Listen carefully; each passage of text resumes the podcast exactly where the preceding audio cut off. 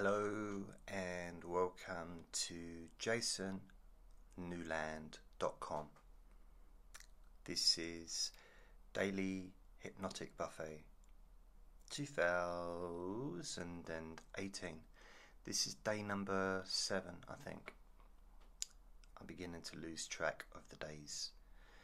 So I'm recording this. I keep trying different things to see what I can do as far as making it sound a bit better, because I've been recording on the iPhone, and apart from the lack of light in this room, which does make a picture a little bit grainy, if I had more light the picture would be really good. That's something I need to work on. I need to sort that out. So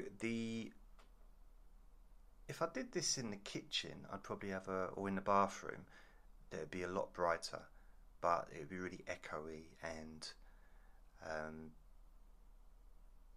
I think part of the benefit of living in a flat with a separate bedroom and a separate kitchen and a separate living room and a separate bathroom and a hallway and all that stuff and a storage room is that I don't have to record videos in the bathroom, which is what I used to do, because a few years back, 2011, I recorded a lot of my stuff in the bathroom because that was the only room that was quiet, because I had an ensuite there. I had a bedroom and a bathroom, and that was part of the rent, what I rented. £125 a week that cost me. And the toilet broke after about 3 weeks, and it wasn't through excessive poo, it was just normal usage, and it just broke, because basically what they did is they converted a house into something that it shouldn't really have been. It wasn't built for accommodating lots of toilets and bathrooms. Anyway, I digress. So hope you're all okay. Just let you know before we start this that you will be able to watch this on YouTube, Vimeo. I will post the videos onto Facebook, Twitter, Google Plus, and a few other places. You'll also be able to watch this video and download the audio, stream the audio on my website jasonnewland.com.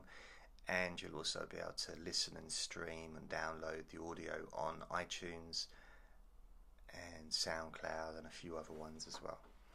But I put those links with every video that I do, every session I do. I put all the different links where you can get that same session. Right, only watch or listen to this one. You can safely close your eyes.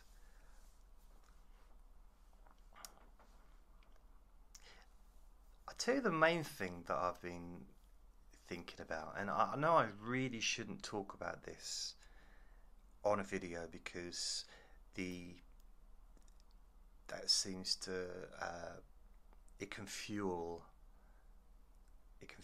people's motivation, or it's the thing is sometimes when people find out it's something you don't like, and that the bullies would use that and do more of that, or just people that are insensitive. And I've done it myself in the past, so it's not like, and wouldn't never class myself as a bully, but sometimes they find out something and they'll keep saying it and they keep doing it, and it's just, maybe it's funny to start with, and then it gets very, very boring and annoying. So I'm slightly affected when I get a dislike on a YouTube video, and I know that YouTube isn't really the main place anymore for me. My videos are on Vimeo, they're safe on there, every single video that I managed to save, so the 700 videos are on Vimeo, my Vimeo website. All my videos are on my website, my normal website. All of my audios are on iTunes and SoundCloud and stuff like that, so I've started putting some of the latest, the buffet videos on YouTube. So I got a dislike on yesterday's video, and I had this little twinge, just a little twinge of, oh, because there was a time when everything was based about YouTube for me. Everything was all about YouTube, and at times I didn't even pay any attention to the website. For my own website, it was just YouTube, YouTube, YouTube, trying to reach the largest audience possible. And although that audience will continue to grow, it is growing, but slowly. I'm not giving it the energy or the attention. That isn't my focus. I'm putting it on YouTube. I'm putting my new videos on YouTube, just so those on YouTube that watch what I do and like what I do can see it. So yeah, but I had this little, oh, someone disliked it, and because no one else had liked the video, and we're talking, I'm getting very few viewers on YouTube. Like I need like 20, maybe 10, 15, 20, 30, on a video eventually, which is just tiny amounts compared to what I used to get when I had an audience, subscribers and stuff. I think I've got 22 subscribers, so it's, I'm not got a lot of people following me on YouTube at the moment. On iTunes and SoundCloud, I get a nice number of people downloading and listening every day. About 1,500 plays a week, roughly, and another 300-400 downloads. So it's quite, it's quite nice. So, but I still got that little doubt, that little ooh, I'm not sure how to, ooh, really just, and then doubt, that big shadow doubt appeared, and I was laying in bed last night, or well, actually it was early hours this morning. I was just thinking, and that same old thought, the feeling, the process that used to kick in, I say used to in the past, but even recently, but this, that, oh, what am I doing? Is this just, perhaps I should stop doing this? Am I doing harm? Am I hurting people? And is it just pointless? Am I wasting my time? And but I kind of know what my aim is, and this is just the beginning with these hypnotic buffets. I have done hypnotic buffets before, by the way. If you go to my website, I did what, 17 or maybe more of them over the years, but this is more like every day now, June 2018. And I really started thinking, oh, and I thought, what would it be like if I was an entertainer, a singer maybe, or maybe a motivational speaker, or I don't know, something. And I was on stage, and I had maybe 200 people or 1,000 people watching me, and one person out of that 1,000 people was booing. Would I then just give everything up, walk off stage? It's interesting, isn't it, when the negative is outweighed by the positive so much, always has been. And everything I've done online, even if I've had some dislikes, it's usually on a video.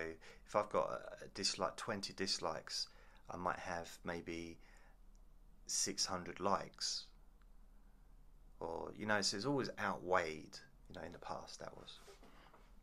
So I don't know, just got me thinking, that self-doubt that entered my brain, entered my mind, or maybe it didn't enter my mind, maybe it was just there waiting. And there's that self-sabotaging part of me, which kicks in. So I don't know about you. I don't know if you've got these things happening to you sometimes. I'm sure a lot of people maybe watching this, listening to this, will think, well, yeah, we've perhaps all got this to various degrees. And it's about how much it affects us, isn't it? It's about how, what does it do to us? How does it affect your life? How does it limit our happiness? So yeah, so that's what I was thinking about today. That's what I thought I'd talk about. So apart from that, everything's okay. I woke up at 5 this afternoon again. It's 2 days in a row I've done that. But I was up all night last night. It might seem, it really might seem like making a video that may last an hour of me just rabbiting on blah, blah, blah, blah, blah, blah. But there's a lot more to do after that. It's once I've done it, having to upload it, and I talked about this, so I won't go over it again, but it's very time consuming, actually. It takes, you know, getting all the links, putting the links together, linking the links, you know, but making it so that people can find the stuff. And since I've been doing this, my Vimeo account, my Vimeo website has increased, so I'm getting a lot more people watching my videos now on Vimeo, which is nice. They might be watching via my website, so I'm not sure if they're, because all the videos on my website are from Vimeo, so they're all embedded, or people might be going directly to the Vimeo website. For whatever reason, it's nice to see activity growing, the same as with the audios as well. So that's nice to see. More people are following me on SoundCloud, and what's weird though is with Facebook, I hardly ever get any comments or likes or any not recognition, but nothing when I post a video on there generally. But if I post a picture of Andre with his little tongue out, looking just incredibly cute, that's when people like. That's what people want to see. So those are the things that people on my Facebook like.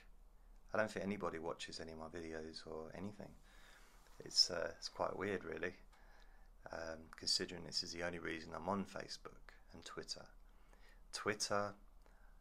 I've got about 800, just under 800 followers on Twitter, which is a tiny amount, I know, but even then I get the odd like every now and then. I get the odd like on a post.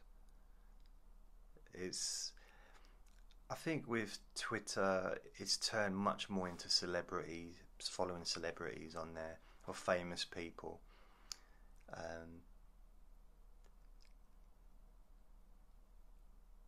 And there's quite a bit of controversy, arguments, and people just posting stuff just to get attention, I guess, which is probably fun for them.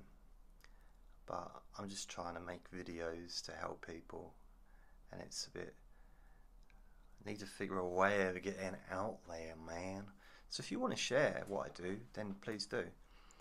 Share this, these videos, audios, whatever. Self-doubt.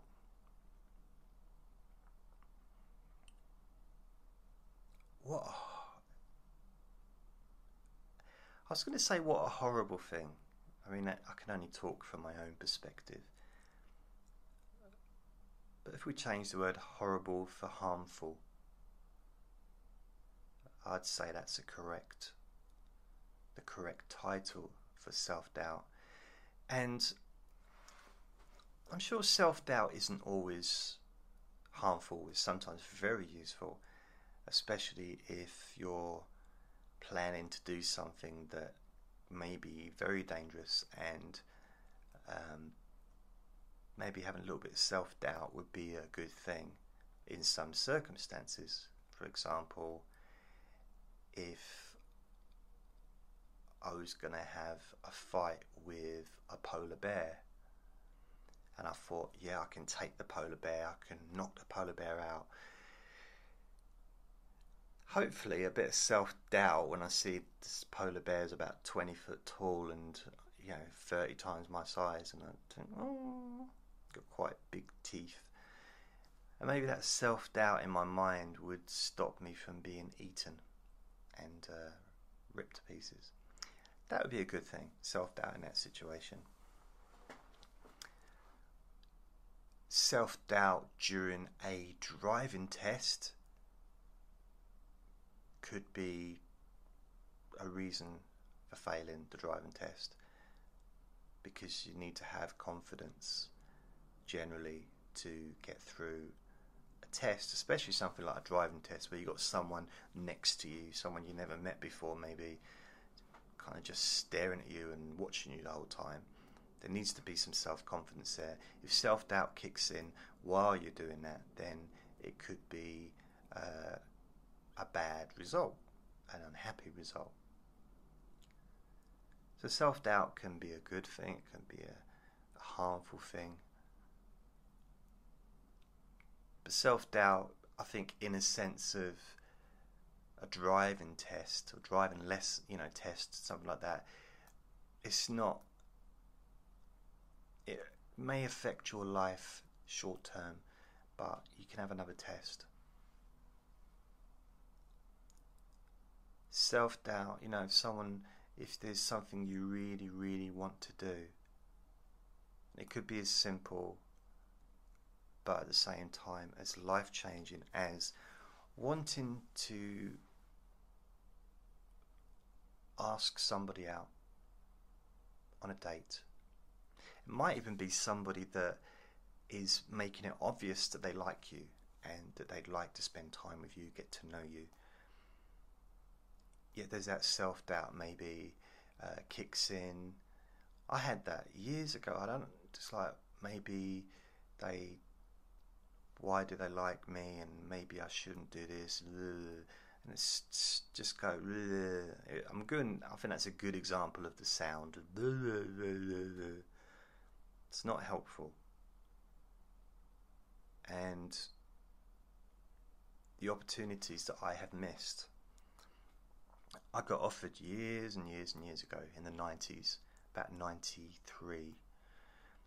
I was doing comedy, or attempting to do comedy. I suppose I can attempt to do hypnosis.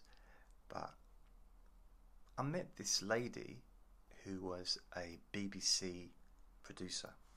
So she worked for the BBC, you know, the British Broadcasting Corporation, and we became friends because she was also a comedian, and we became friends, and she liked me, not romantically,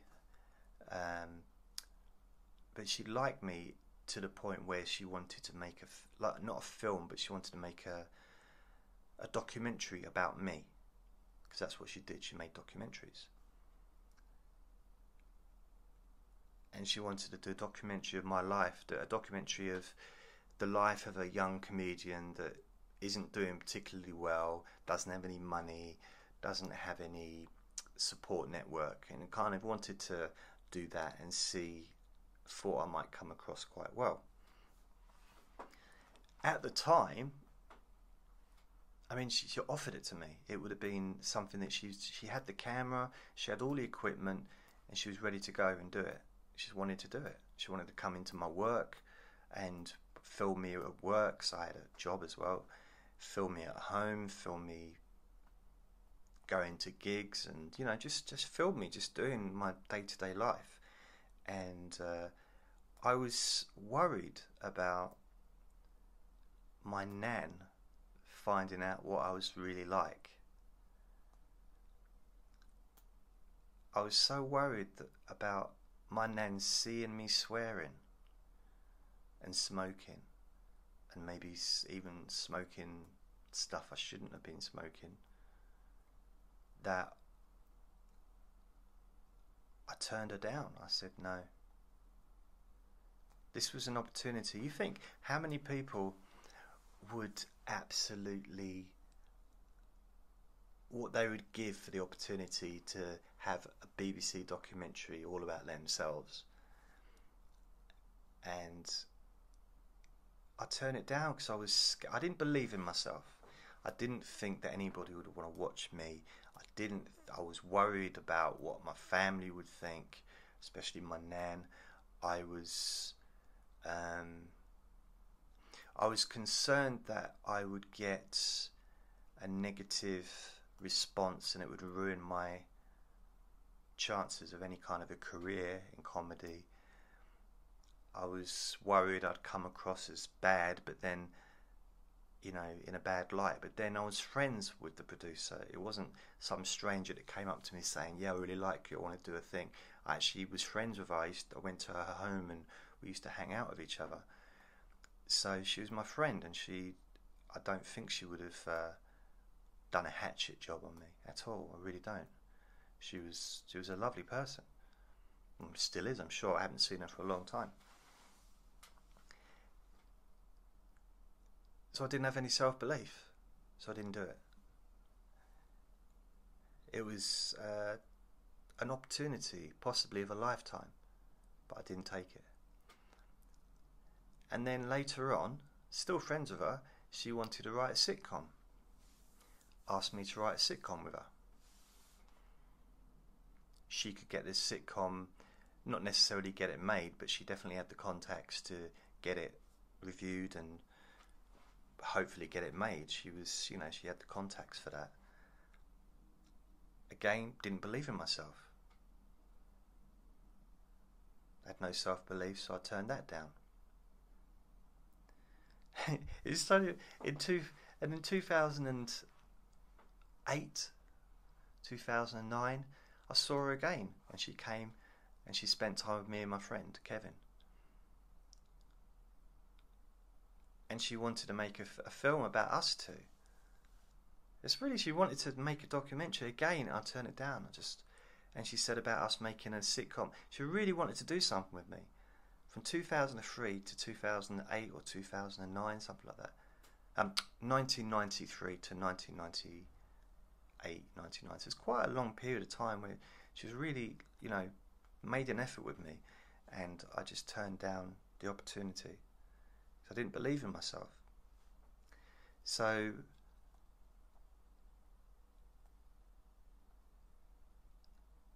I'm very much in tune with maybe some of the damage that that negative self-talk has done to me, has had an effect on me. And it's my own mind, it's my own words, but then where do those words come from? There's lots of theories, psychological theories that we take on the voice of people that we have been affected by in the past, like parents, teachers, siblings, you know, brothers, sisters, other people, kids at school, people at work, bosses, supervisors, you know, those kinds of people. And I guess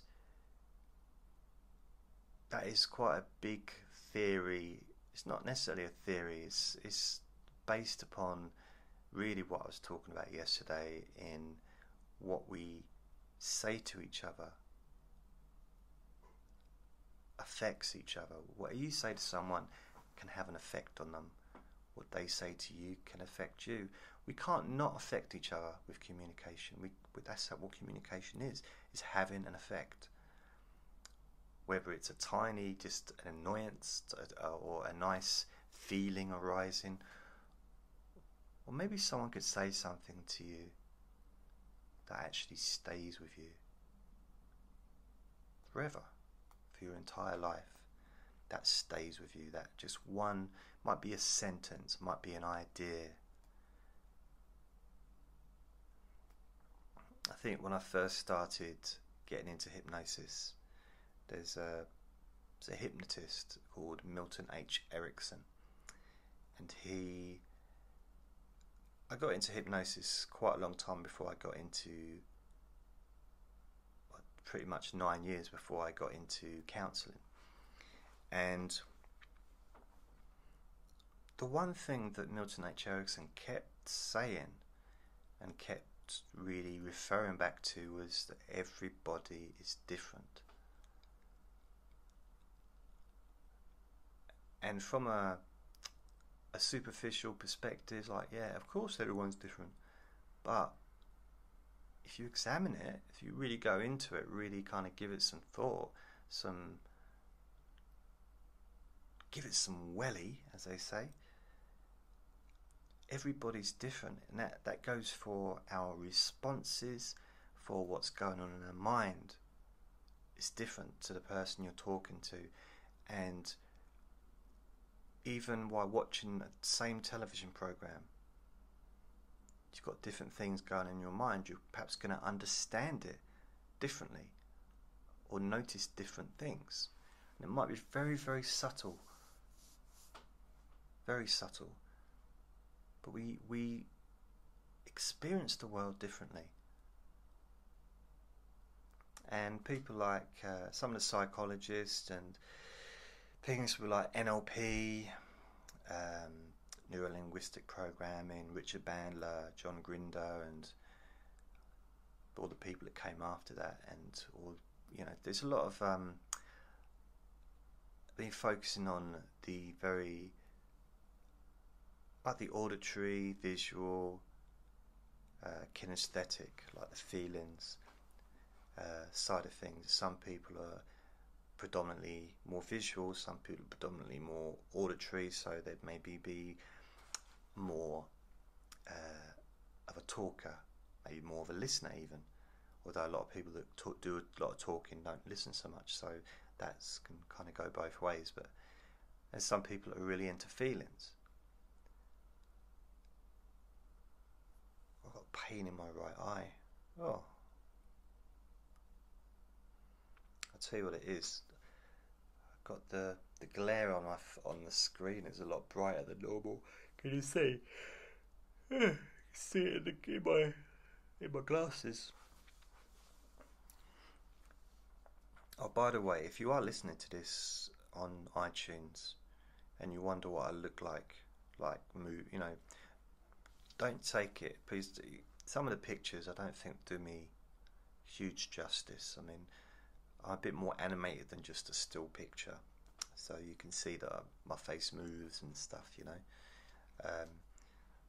I've never took a good picture ever. I'm not saying I take a good video either, but I think I look better in a video than I do in a picture, just because you can see it's a human being, not just a still, you know, because anyway. So watch my videos if you want. The theory behind some of these the changing of states, especially with regarding hypnosis, is if you're a predominantly visual person, then,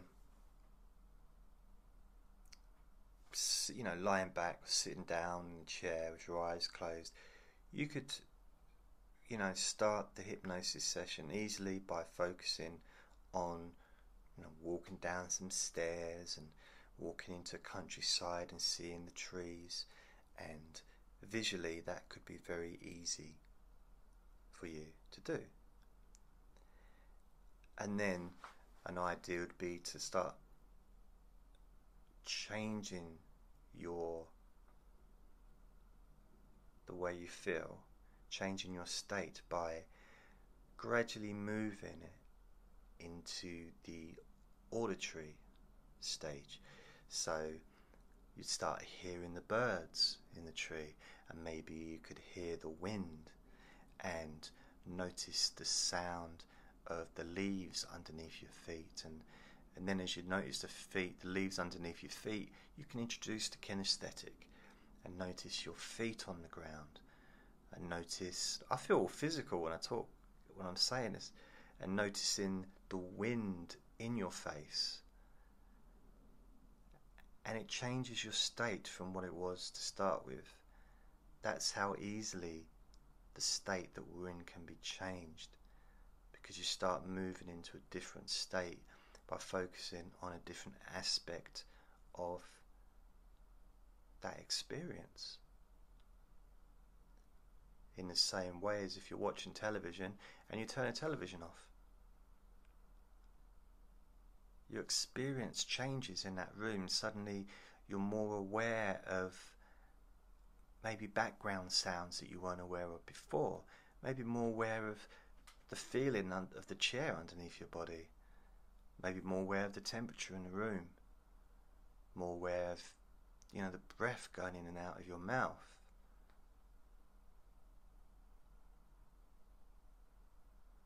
Maybe more aware of your surroundings visually, the brightness of the room maybe, or the darkness, depending on how you feel, well, you know, what's going on, what your environment is.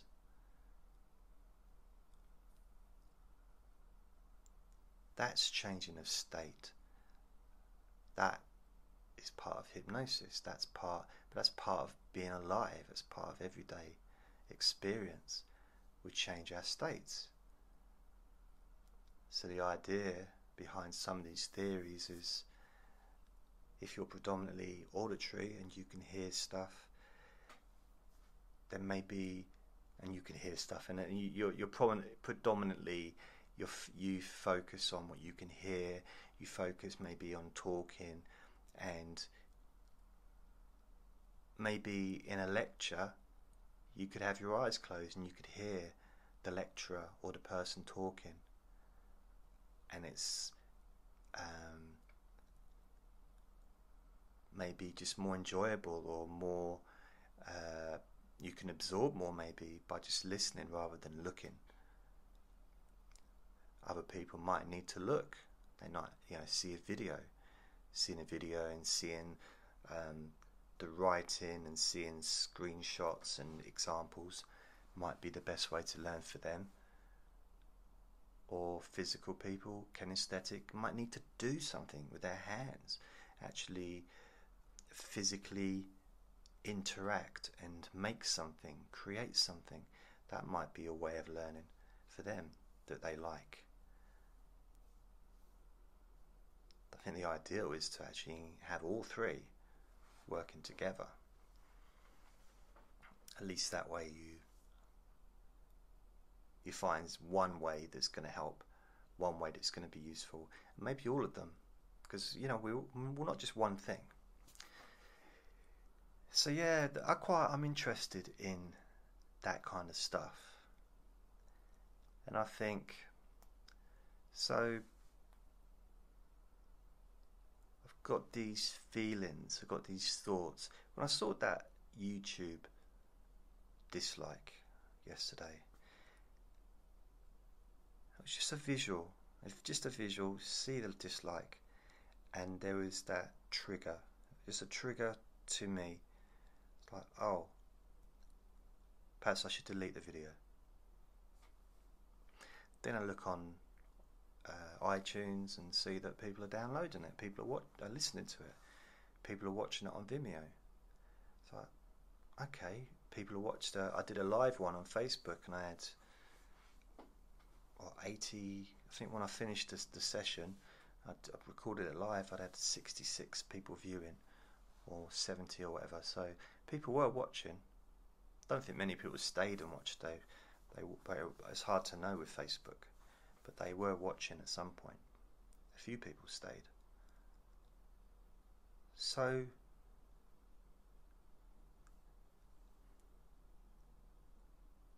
it's noticing, I guess, what's going on in my mind, what goes on in your mind when something similar to that happens, when you start, maybe there's a doubting going on within you. What's going on for you at that time? What can you do to change that?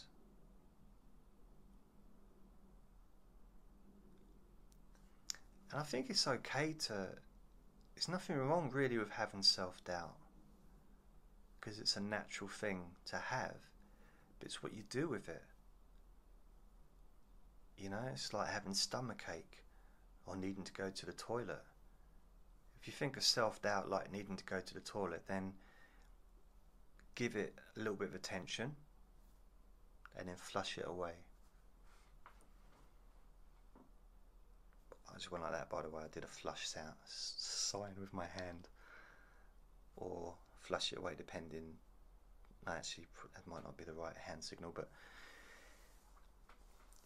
the whole thing is you can give it attention and notice it. Where's it coming from? Is it your voice? I had this inner feeling, an inner voice telling me that I was stupid for many years, right from the age of young kid to, but it still happens now sometimes, but less so. I think in a way I've found my voice, so I'm kind of comfortable within myself. I'm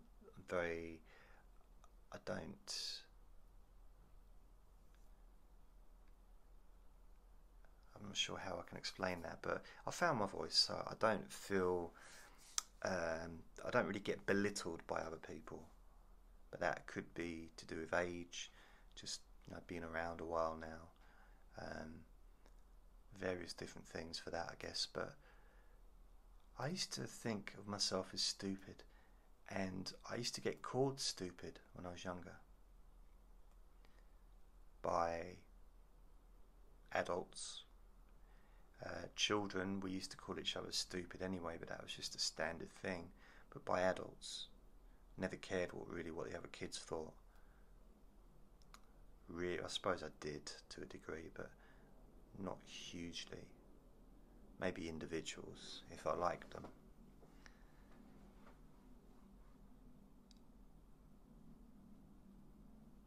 So the whole thing is, well, why did I keep that going?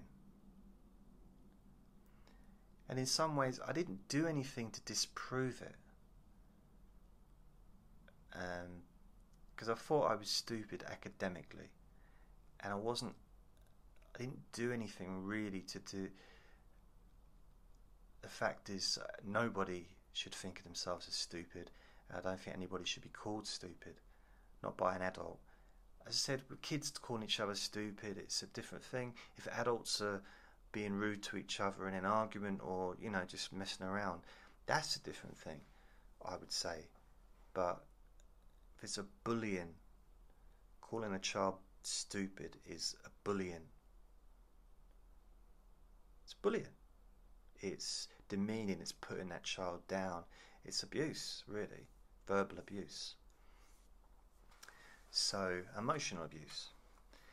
And the more and more and more I heard it, I guess the more and more that sunk deep inside me, where I actually truly believed it. I didn't question it. It wasn't, that's why, because I didn't question it, I didn't feel I was able to ever disprove that. I took it as a fact, because that's what I was told. And there was no evidence to the contrary for me, academically. I've always been able to talk, I've always been a verbal person, generally. I've always liked to read. But when it came to academics, I tried to do degrees, probably tried about six, maybe seven times. I tried to do degree courses at colleges and, you know, with the Open University, and I just couldn't get started on any of them. Tried other Open University courses, couldn't get started on them, couldn't do them. I even did a massage course, couldn't finish that. Did a reflexology course, couldn't finish that.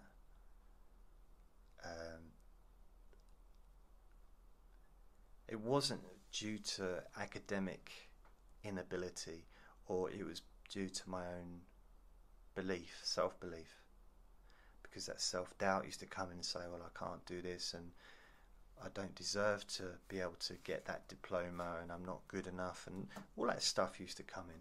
The whole, you know, I'm stupid used to kick in. And then I think with the hypnosis it reduced a bit once I started learning hypnosis, once I started realising that actually I can learn things, but it has to be something that I'm interested in. So, for example, I used to be interested in Buddhism in my early 20s, so I bought loads of books on Buddhism and Zen, and read them, loved them. I used to read lots of poetry. I used to read a lot of the Beat Generation books, Ginsberg, Kerouac, Give a Dog a Bone. So lots of those ones. Bukowski, although he's not officially like a Beat Generation book writer, but I read like a lot of his stuff. So I was very much into that. I did a lot of writing, but I never believed that I was capable of doing anything. Never believed that I could succeed. And I think I got that from, it's really weird, but working in an insurance company in sales, and I became one of the top people there, working there. Out of about 200, 250 or something salespeople, I was like pretty much the number 2 slot. Sometimes I'd be number 1, but there was one person that he was just way better than everybody. But I was definitely the number 2. But sometimes I was number 1, on different weeks. So my self-esteem rose during that period, and my self-esteem has risen during periods of having female attention. That's been good for my self-esteem, not lately, but in the past. But even then I didn't feel clever, I didn't feel that I'd accomplished anything, and I didn't feel academic. Even when I was doing the sales, I was just talking to people. So it wasn't that I was being academic, I didn't feel clever, but I didn't feel as stupid as I had. I wonder what you've done in the past, what you've done that has changed the way you feel about yourself. Something you can remember that actually goes against that self-sabotaging belief system that kicks in, that may be keeping you back, holding you back, getting in the way of your happiness. What can be there to remind you, well, actually, actually I am good at this, actually I do deserve to be happy, actually you do deserve to have a good, happy life and to enjoy yourself.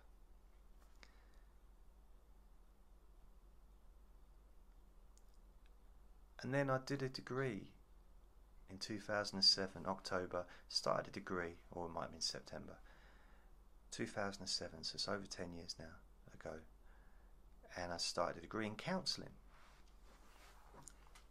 I won't go through the process of what led me there, but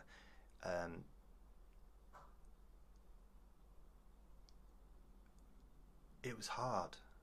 It was really hard, and it wasn't hugely academic. It was academic, I still had to do a dissertation and do lots of essays and assignments and stuff like that.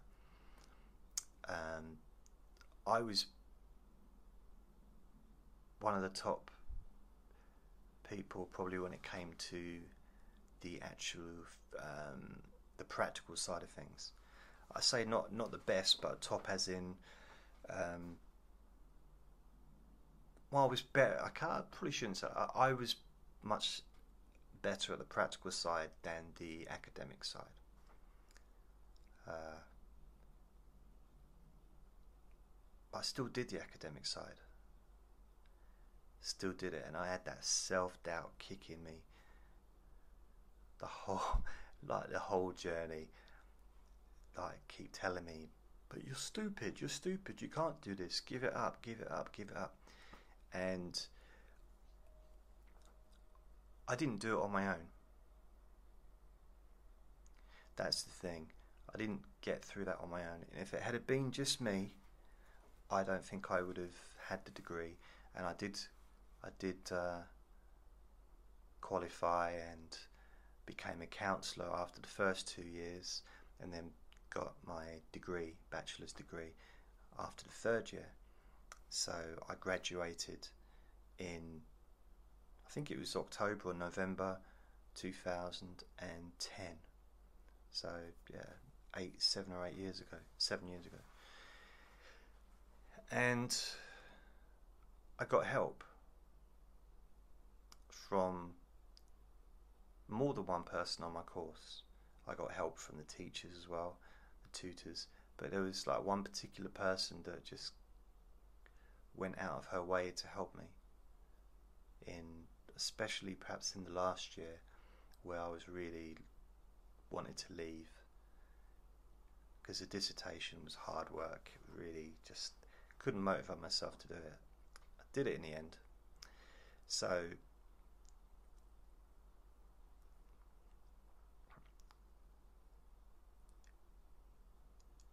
you can overcome it, you can push forward through that self-doubt. Sometimes it can be a case of just going ahead anyway. As what's her name, is it Louisa Hay? It's a feel the fear and do it anyway. And it's an easy sentence to say, feel the fear and do it anyway. It's such an easy sentence, but to actually do it, because it wasn't fun. It wasn't fun. Some of it was fun, but quite a lot of it wasn't enjoyable at all. But I kept at it and I got my degree. And you know, in some ways, someone calls me stupid, which they don't really, to be fair, but I can always come back and say, well, I've got a degree, I can't be that stupid. And if one particular person that used to call me stupid when I was younger said it to me, I can say, well, you don't have a degree, I do, so how can you call me stupid? How can you judge me on my academic ability if yours isn't as high as mine? Although I wouldn't say that, it's just, it's nice to know that I could if it came to it.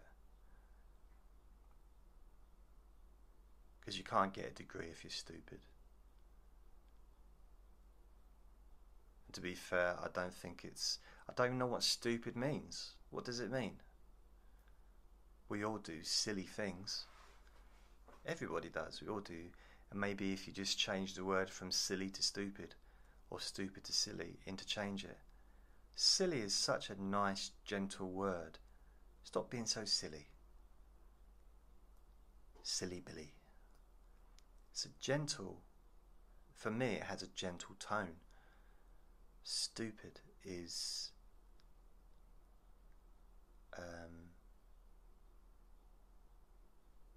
very harsh, very limiting, very kind of definite kind of a word.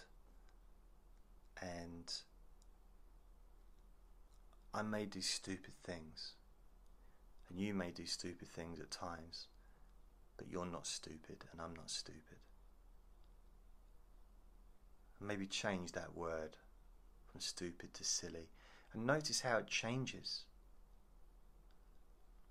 And I'm going to start doing that.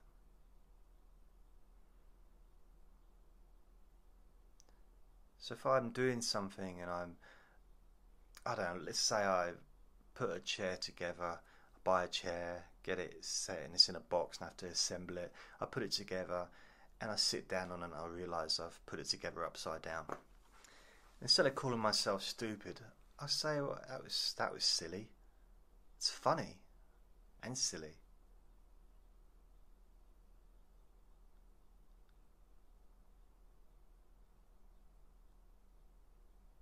It's a bit of a kinder way, isn't it? Kinder way to treat yourself. Changing the word stupid to silly. Stop being so silly.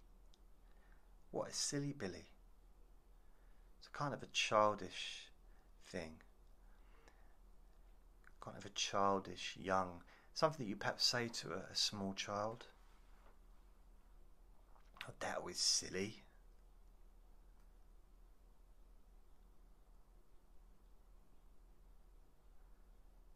And that's the thing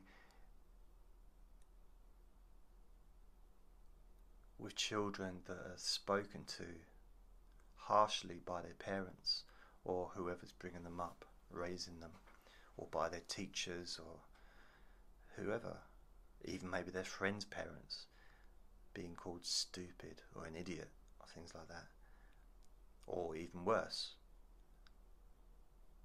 It's not acceptable. Sorry to break it to you.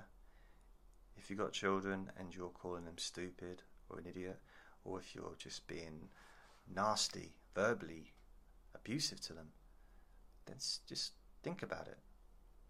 Take a step back. Change things you say. Realise that they're children. They're not thinking the way the same as an adult. They can't, they don't have that ability to think the same as an adult because their brains are not formed that way yet. So they may do something that seems ridiculous,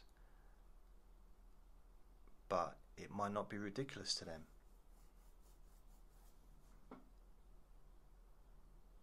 Yeah.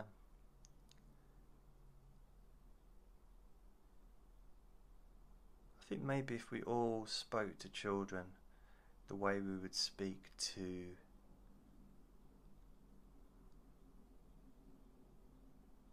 a policeman or woman. I know not everybody has respect for the law, I understand that, but you know, the general population would show a bit of respect, I imagine, especially if the policeman's armed and got a gun out pointing at you. How would you speak to that person? Would you swear at them, or would you say, okay, yes? Would you be gentle? Would you be verbally gentle? I imagine, I know I would be very verbally gentle, I imagine. I hope so. So maybe you could do that with your child. How would you want to be treated? And some people say, well, I was hit when I was a kid and never did me any harm, and you know, I know we're talking about hitting now rather than talking, but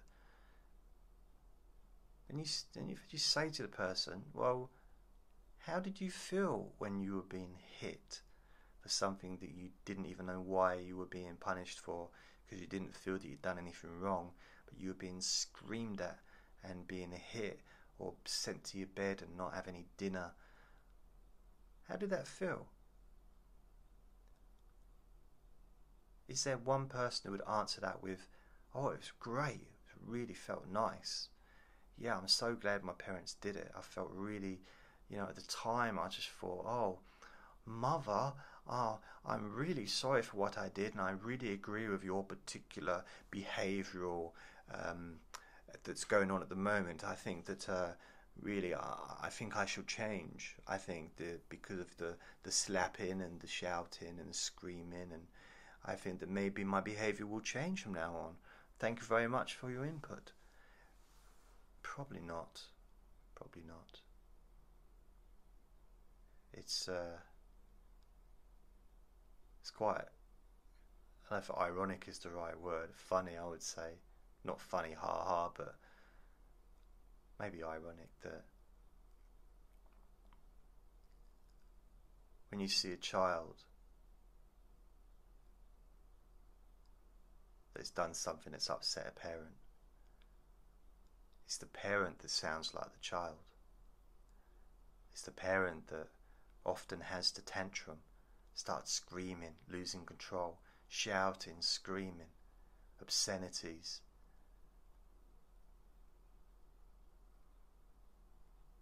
That's kind of funny, isn't it? It's not funny, ha ha, it's horrible. But isn't it weird that an adult would be the child, and the child is maybe sitting there thinking, What the heck's going on with this person?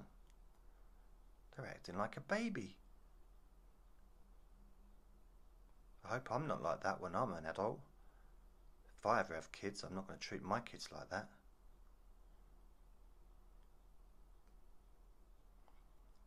Wouldn't it be wonderful if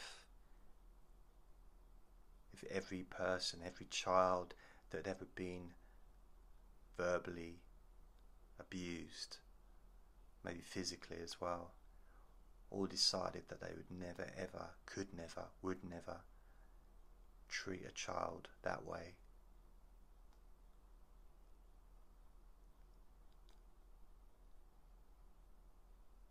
I know a lot do, but then there's quite a lot that maybe think that, well, it was alright for me, I'll do it to them, I got it done to me. That logic, forgetting the emotion, forgetting the pain maybe. Maybe it's a similar thing as why women have more than one baby, because somehow they manage to forget the pain and trauma they went through. Otherwise, I don't think anybody would ever have more than one child. So maybe that's what happens for people in childhood. They manage to somehow are able to forget that pain. Some people are, of course, a lot of people don't. They're able to forget it enough to do it to other people. Wow. So yeah, make sure you don't do it, and if you are doing it, stop. And if someone's doing it to you, make sure that you tell somebody and make sure that it stops. Because now, it depends what country you're living in, of course. And there are some countries where people can pretty much do whatever they want, but in a lot of the countries now, especially in the Western world, there are laws. You're not allowed to hit a child.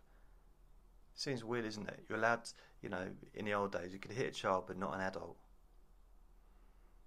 Hit a child around the head, but you couldn't walk up to someone in the street and hit them. You get arrested.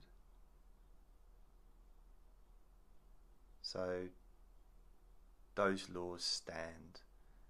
If someone's hurting you, if you're young watching this, or whatever age you are, if you're at home, if you're an adult and you've got a husband or a wife or a girlfriend or boyfriend or brother or father or child hitting you, you don't have to put up with that. Seek help now, right this second. Never allow anybody to put their hands on you and hurt you, ever. No, never. So if your partner is, it's the whole thing. I know it's difficult, but you know what? Sometimes we all need to have a line that we don't go over, a line that you cannot be crossed.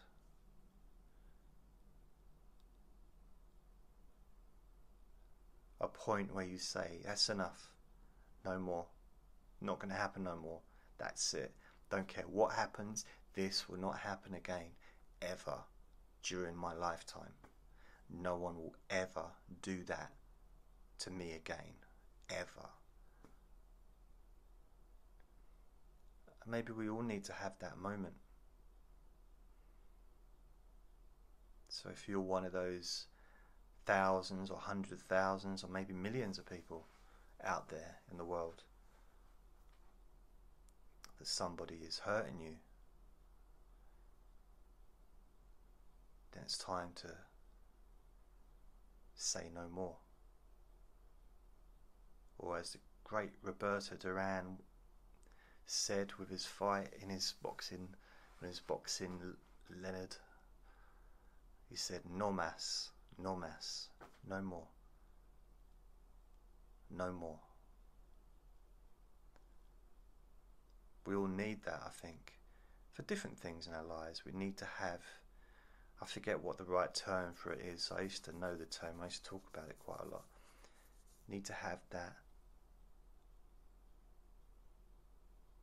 deal breaker. Is it a deal breaker? We all need a deal breaker.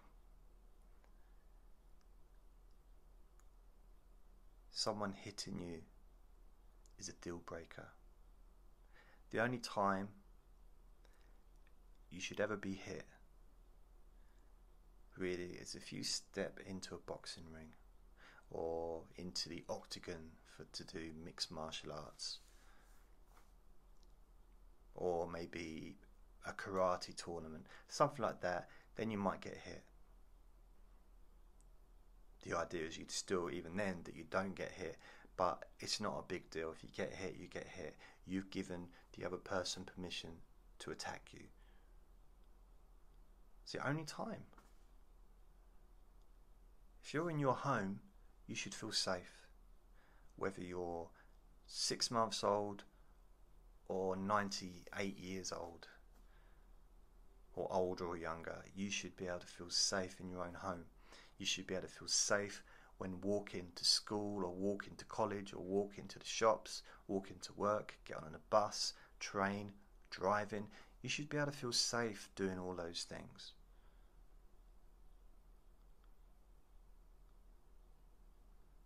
So the word idiot can maybe still be used for those people that hurt others, maybe. But then those people that are hurting others need help. But you know what? If you're living with someone that's hurting you, they may need help, but you're not the one to give them that help. You can maybe help them get that help, but technically you need to get out of that situation. Don't allow anybody to verbally or emotionally abuse you. Never. Have that as a deal breaker every time. That's a no-no. Not even if they're crying, saying it will never happen again, it's a one-off. No, that's it. Bye.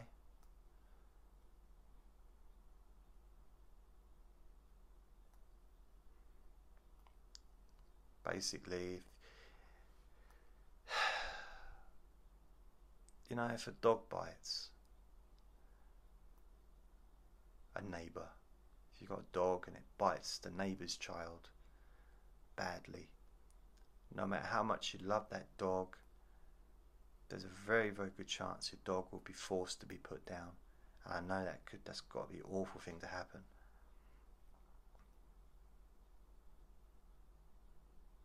But there's a very strict rule. It's bitten once. We're not going to allow it to bite another child.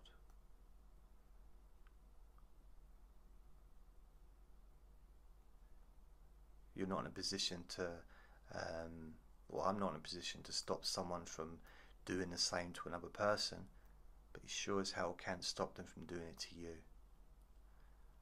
Seek help. Call the police. Get help from friends, family, whoever. Call the police.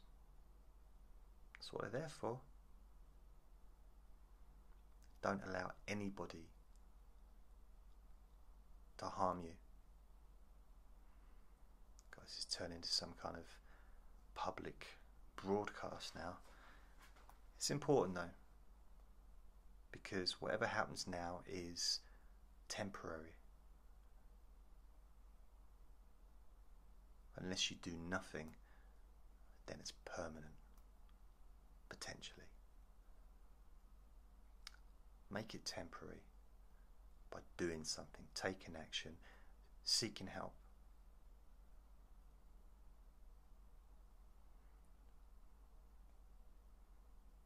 I can honestly say, hand on heart, honestly, whoever I was with, whether it's a friend, whether it's a family member, whether it's a girlfriend. If anybody struck me physically, that would be the end of that relationship, the end of that friendship. That would be it. That would be gone. No more. That's the minimum of what would happen. The bare minimum. So I know that wasn't really what the beginning of this thing was. We're talking about self-doubt, but it's about what causes self-doubt, is having somebody being horrible and saying horrible things to you and putting you down when you're younger, or even when you're older, can have a huge influence. Self-esteem, self-doubt, it's not limited to children. If you're living with somebody, if you've got a partner, you could be in your 50s and 60s and still have someone putting you down and, you know, being abusive, maybe physically even, as well as mentally and verbally, which can affect your self-esteem, your self-belief, and also your happiness.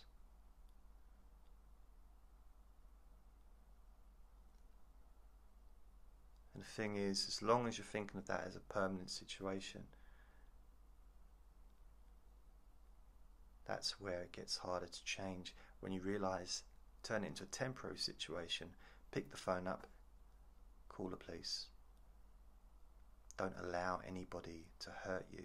Of course, if they're put downs isn't necessarily something you can call the police about, but emotional abuse can be. Get away from that situation. If someone's physically hurting you, then yeah, you can call the police. It's illegal. Get help, seek help, change your life, transform your life, and tell other people and help them to transform theirs as well.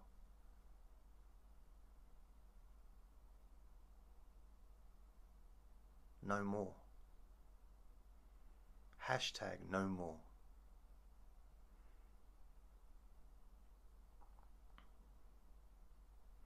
Or #, I don't know, could be something like that. Could do a #, you know, like the # me too, which was recent. Could do a # no more. No more put downs.